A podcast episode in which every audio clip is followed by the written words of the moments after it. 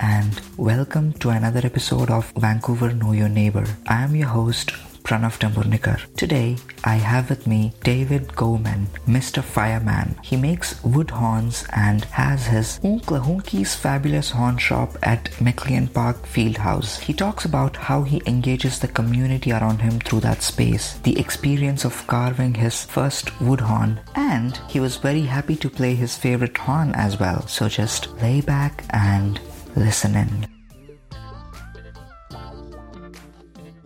Hi, David. Thank Hello. you so much for joining me today on my podcast. It's Yay. so wonderful to have you. Uh, guests are, are astonishingly rare these days, so I'm happy to see you and have you over. Thank you. Your workshop is called Uncle Hunky's Fabulous Horn Shop. That's correct. How- how did the name- Un- Uncle Hunky's Fabulous Horn Shop. Uncle Hunky's. Okay. it's okay if you don't Yep. always get that one right. It, How did the name Uncle Hunky come about? uh, well, Hunky is, is uh, a kind of a, an easy gaff in that uh, I'm building horns predominantly in this instrument building workshop, and, and horns honk. So it's a it's a honk joke. It's also a, a white trash culture joke in that honky culture is like lowbrow, you know, country bumpkin, which is who I am. I'm from I'm from the country in midwestern Ontario. What does creating a community mean to you, and why is it important? Uh, it means everything to me. I think for um, quality of living, the model of immediacy and community, uh, the people around you have the most, a, a really profound effect on the life you lead, the life I lead. I, sh- I should speak from my own point of view. Okay, so creating a community means um, means me putting putting myself out into the public uh, to engage people. I, I realized a long time ago that being a static artist in my studio, locked away, producing artworks until there's a show where I meet the public, was was not going to satisfy. I am one of those class clowns who who needs constant reaffirmation, constant affirmation that you know i'm here i'm a part of this. That's it's what it's meant is a is a connection to the people around me. But it's um it's all about com- a conversation. And uh, over time i've become very familiar. People lose their fear. And so the conversation becomes this kind of constant wave of people coming in and leaving and saying hi and catching up with each other and that's kind of what it's what it's amounted to is just uh, evolved into a, a continuum of sharing ideas and and a history of each other's lives. Nice. What are some of the ways that you engage the people through this workshop, and do you have a favorite one?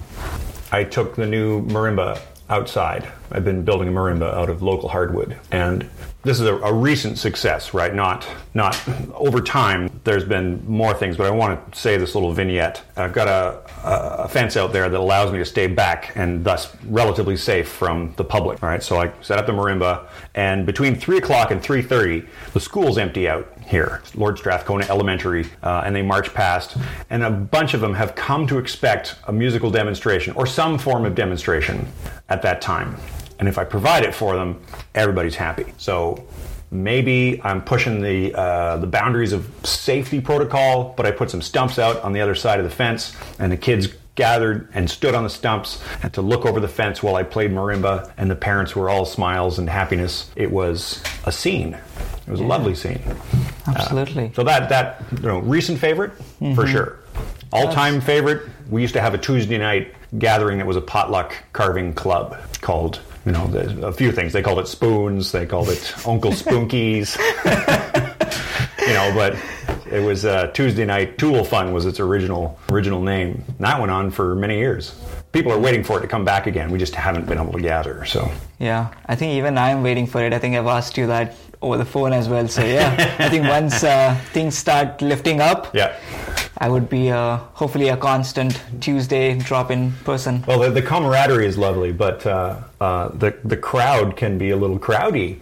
Fitting 15 people into this room, there's no room to swing a Yes. knife. Believe me, it's uh, it's a hazard. But I think once uh, the temperature starts like going up, so Yes. maybe it's, it's gonna be like more like people can probably can Much move easier out. when there's a yes. table out on the lawn and the, Yeah. and the sun doesn't go down until Yes. 8:30 at night. Yeah, that's great.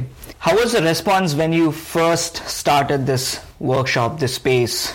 It was spottier back then. I had uh, a cadre of friends who backed me up for a little while. I, I want to note uh, uh, my friend Karen Barnaby is a professional chef, and she really backed me up at the beginning. She would show up uh, with food to share for everybody, and that helped draw in all of the hungry bachelors who don't know how to cook. And there's a surprising number of those people in a given setting. Yes. It's amazing how many grown adult males can't get it together to make food to come and share at a potluck, but will nevertheless come out and eat your food and possibly carve something in the meantime. I've had a had a steady slew of those guys. So so Karen helped that a lot until I think we broke her eventually. I think she had made enough food and you know cleaned up enough dishes and taken care of the kitchen long enough that she finally realized she wasn't wasn't being met halfway on that one. And plus, by then she'd carved like 500 spoons, so she had a lot of spoons. Wow. Yeah. Nice. I think that's a great way. Yeah, food is definitely uh, one of the easiest things to grab people in, I guess. Yeah, yeah, yeah. It, it is. It's it's a little manipulative in Yes. that I'm I'm creating an atmosphere in which an irresponsible adult can continue their irresponsibility. I want to address that in the future. So, how often are you here in the workshop, and what do you usually typically do? I try to get here every day. Uh, life gets in the way sometimes. My, my wife and I have two large gardens that we manage that are growing artist materials.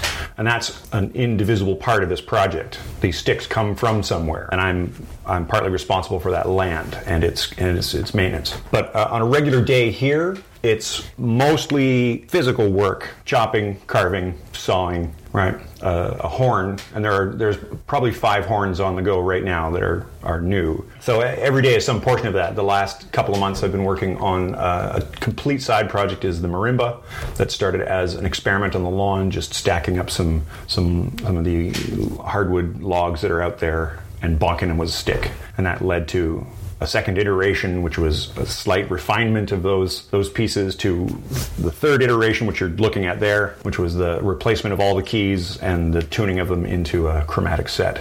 So that's just work. That's just choppy chop chop, baby. my God, my arms are so tired. I practice horn outside almost once a day because I don't want the neighborhood to forget about me for one thing, right? But also there's a certain expectation that you know uh, I have to find a way to engage the public given given the restrictions of you know human movement right now. It's still possible to walk into the center of the park and blow a horn, and uh, I feel like there's a need for it. I feel like when people hear it, they're reassured that the arts are still alive and well in lockdown Vancouver.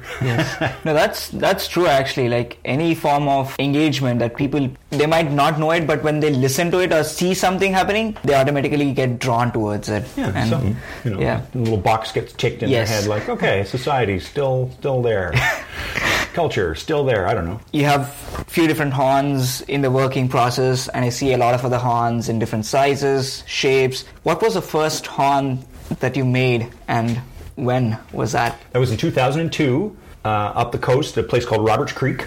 I was the temporary caretaker replacement person at a summer camp called Camp Douglas. And uh, uh, I guess it's kind of what happens when you leave a guy alone for too long. Uh, I, uh, I had started the first thing in Roberts Creek. and People who know the Sunshine Coast will will get this. The first thing I wanted to do when I was up there was make a giant Gandalf pipe. It was 2002. That was the thing to do at the time, and I'd heard about a method of burning out a a stick with a hot wire. And uh, the local elderberry has a pith down the center that's like the path of least resistance for um, a scraper or a burning rod. And uh, it wasn't that hard to make. A little stinky, um, bit of a smoky process, right? But uh, the next time I attended a, a gathering of you know the local hippies at a potluck, funny that's a theme in my life. I, I had I had immediate feedback on this pipe. I was like, that was a good thing to do. But once I had it, I realized if I scaled it up, that chamber could probably carry a sound. And so uh, I burnt that out and scraped it out in the, in the fire at the at the summer camp. And it took about three hours, and then I had my first horn. And uh, man, I was I honked that thing until my lips bled the first time I had it. It was just so exciting. I was in the um, the main hall of the camp which is a, a building, and I went to shut the lights off once I was done, and I realized there was a light on in the room next to me. And I went and I stuck my head in. I was like, I don't remember turning this light on. And it was filled with adults who were having a parent teacher conference. I didn't even know they were there. I thought I was completely alone at this camp, and it turns out they there's there's a local Montessori school that was having a big meeting, and they had just had to endure like 30 minutes of some lunatic honking two, three notes over and over again at maximum volume in the room next to them. Anyway, that's my That's my origin story. They were looking at me funny, like Did they know that it was you when you went in? I. Well, I was holding the stick. I mean, somebody might have peeked out at some point during that. Like they were, yeah, they knew who I was. Yeah, but I'm glad they didn't. No one came out and then like asked you to stop playing, and maybe they enjoyed it. I don't know. You know, it's been 18 years. People have told me to stop playing on several occasions. you got to roll with those punches. they usually don't phrase it like that either. Excuse me, could you stop playing that horn? Like you've mentioned before, you grow your own wood. Yes. You bring it here, chop it, carve it. Which part do you enjoy the most, and why? Ooh, the most, hey? When the horn is done, the varnish is cured, you know, That's the. and then you're playing it, and you get you get a note you didn't know you were going to get, right? Like, so you mm-hmm. get the sub pedal. That the sub pedal is the hard one to just get. I've got about two horns in this whole room full of horns that have the sub pedal right at right at your lips, like when you want it. That's a wonderful thing. Relative to that, the the small horns when they've got really high tweedly top notes, like an octave above everything else, that's a good build. So it's it's I guess the answer Yeah. when they're done. Yes.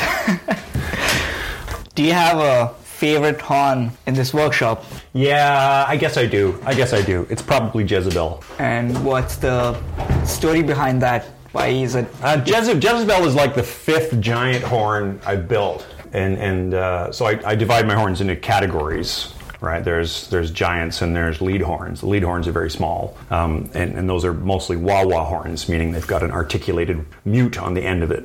But the giants are just great big horns. They're like tubas or sousaphones, but in the in my down up style, they have a U shape to them and they're standing. And of them, the one with the sweetest tones and the most notes, and also the best looking, is Jezebel. She's giant. She's black and red and gold, and she's got a voice like like a thunder deity or something.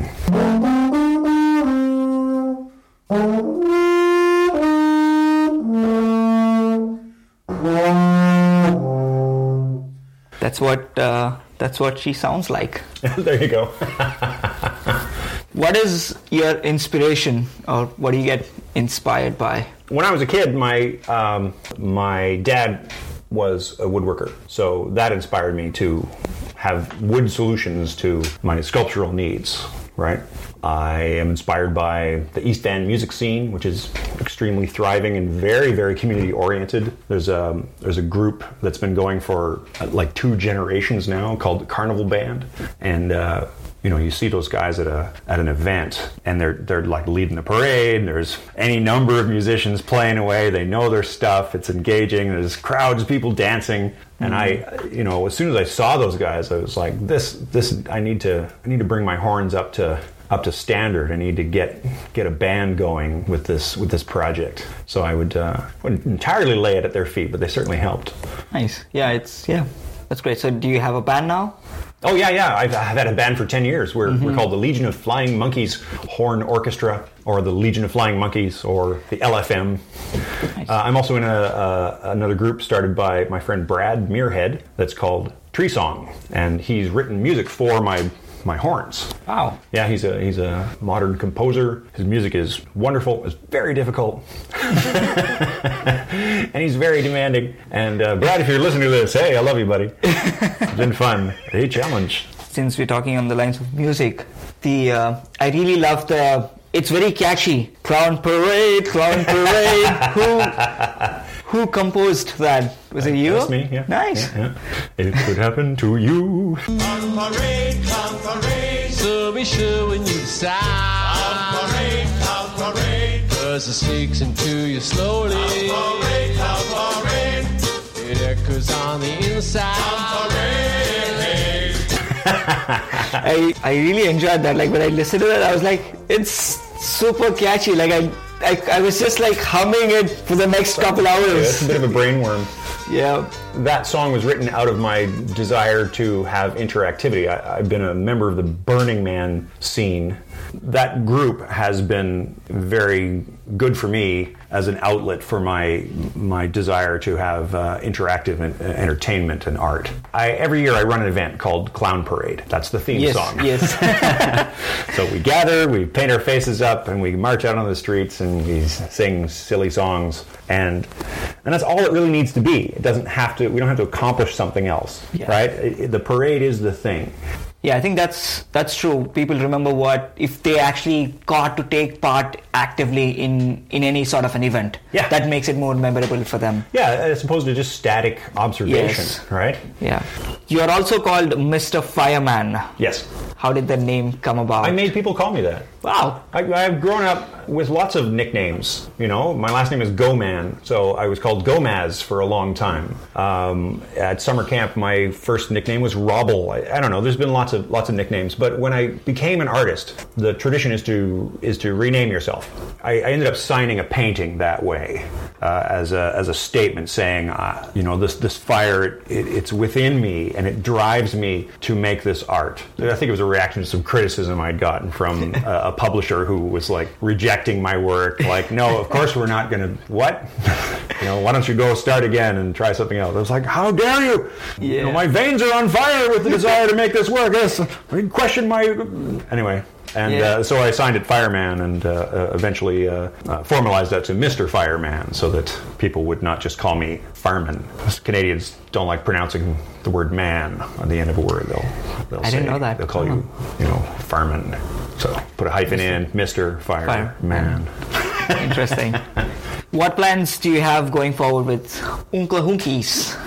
I probably will never stop building instruments. The the 20 years of, or the I guess 18, 19 years of, of experimentation on, on wood chambers has taught me some things.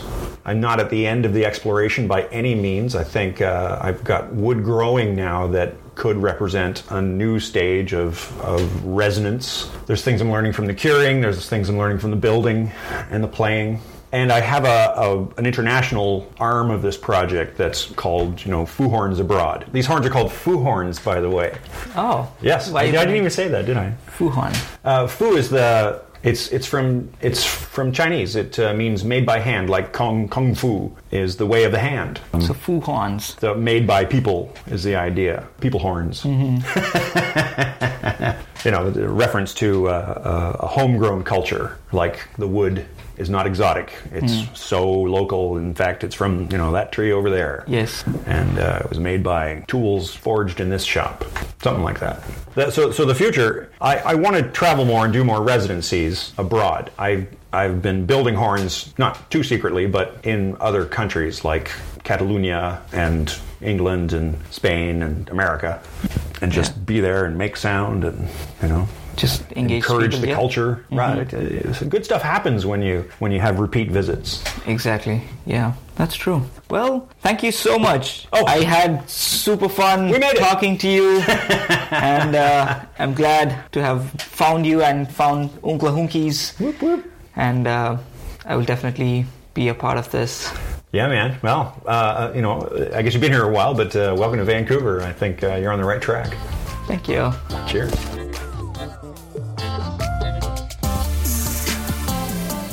Thank you for tuning in. You may visit the MacLean Park during summer to catch Mr. Fireman play with his band sometimes.